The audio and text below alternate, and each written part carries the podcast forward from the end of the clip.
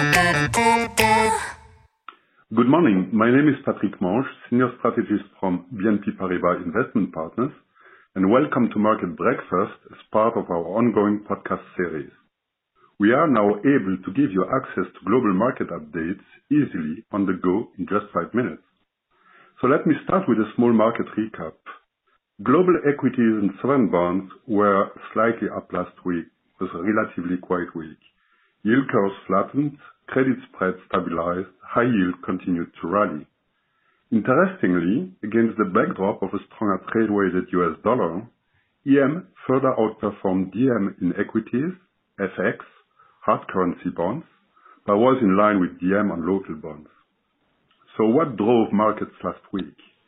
We believe essentially the ECB, which calmed down fears of rising inflation or of an imminent tapering of its monetary policy quantitative easing. The ECB, in fact, hinted rather at an extension of QE beyond March 2017 in its conference last week. According to its president, Mr. Draghi, monetary policy support will remain very substantial, and interest rates were very likely to remain at present or lower levels for an extended period of time, and in fact, well beyond the end of QE in March 2017. In fact, according to Draghi, there were no signs yet of a convincing trend in underlying inflation, and as risks to grow, they were still tilted to the downside. Draghi also defended the ECB low interest rate policy, which was criticized lately, stating that low rate work. Study PMIs in France and Germany today seem to support this view.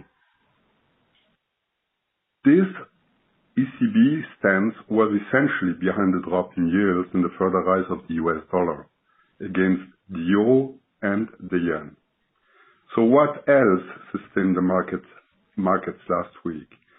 The idea of accommodating monetary policies for longer in other parts of the world. Start with the U.S. First, the Beige Book, which hinted at an economic activity continuing to increase, but only slowly at a modest to moderate pace, according to the Fed Beige Book, in the period of August to early October. Second, in the U.S., by positive but weaker than expected soft and hard data. Philadelphia Fed survey, retail sales, September core CPI, capacity utilization, and so on, particularly jobless claims. Still, the market is putting a close to 70% probability for a rate hike in December as the labor market remains rather solid and wages start to recover. But data reinforce the view of a gradual tightening only in Fed policies. Also, the idea of an economy running hot soon was substantially weakened. So in EM, monetary policy gets soft on aggregate as well, which was sustaining the markets as well. Last week, Brazil cut rates to 14% for the first time since October 2012. The Bank of Indonesia delivered its sixth 25 BP rate cut so far this year.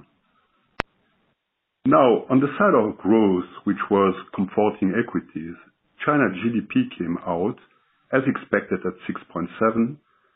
In first quarter and second quarter, exactly the same number, by the way. Rebalancing continued. Sharp consumption service and GDP increased to record high. Good news on PPI and deflator, which are now in positive territory, which bodes well for profits in the equities. But still, reliance on government remains high and fiscal deficit continues to increase, like leverage, which continues to increase as well. In the fourth quarter, there might be some slowdown as there's some measures taken now to cool the housing markets, and this is very likely to lead to somewhat softer GDP moving forward.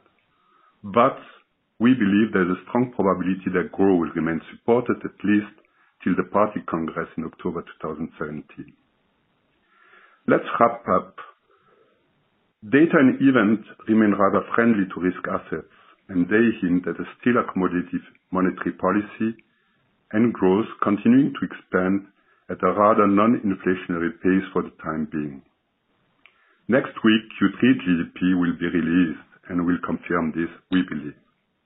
Look out for next edition for our next edition of Market Breakfast in our podcast series. Thank you for tuning in. Goodbye.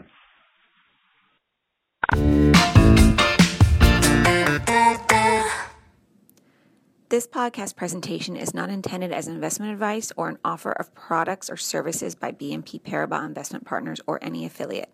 The information and analysis in this presentation is only current as of the publication date.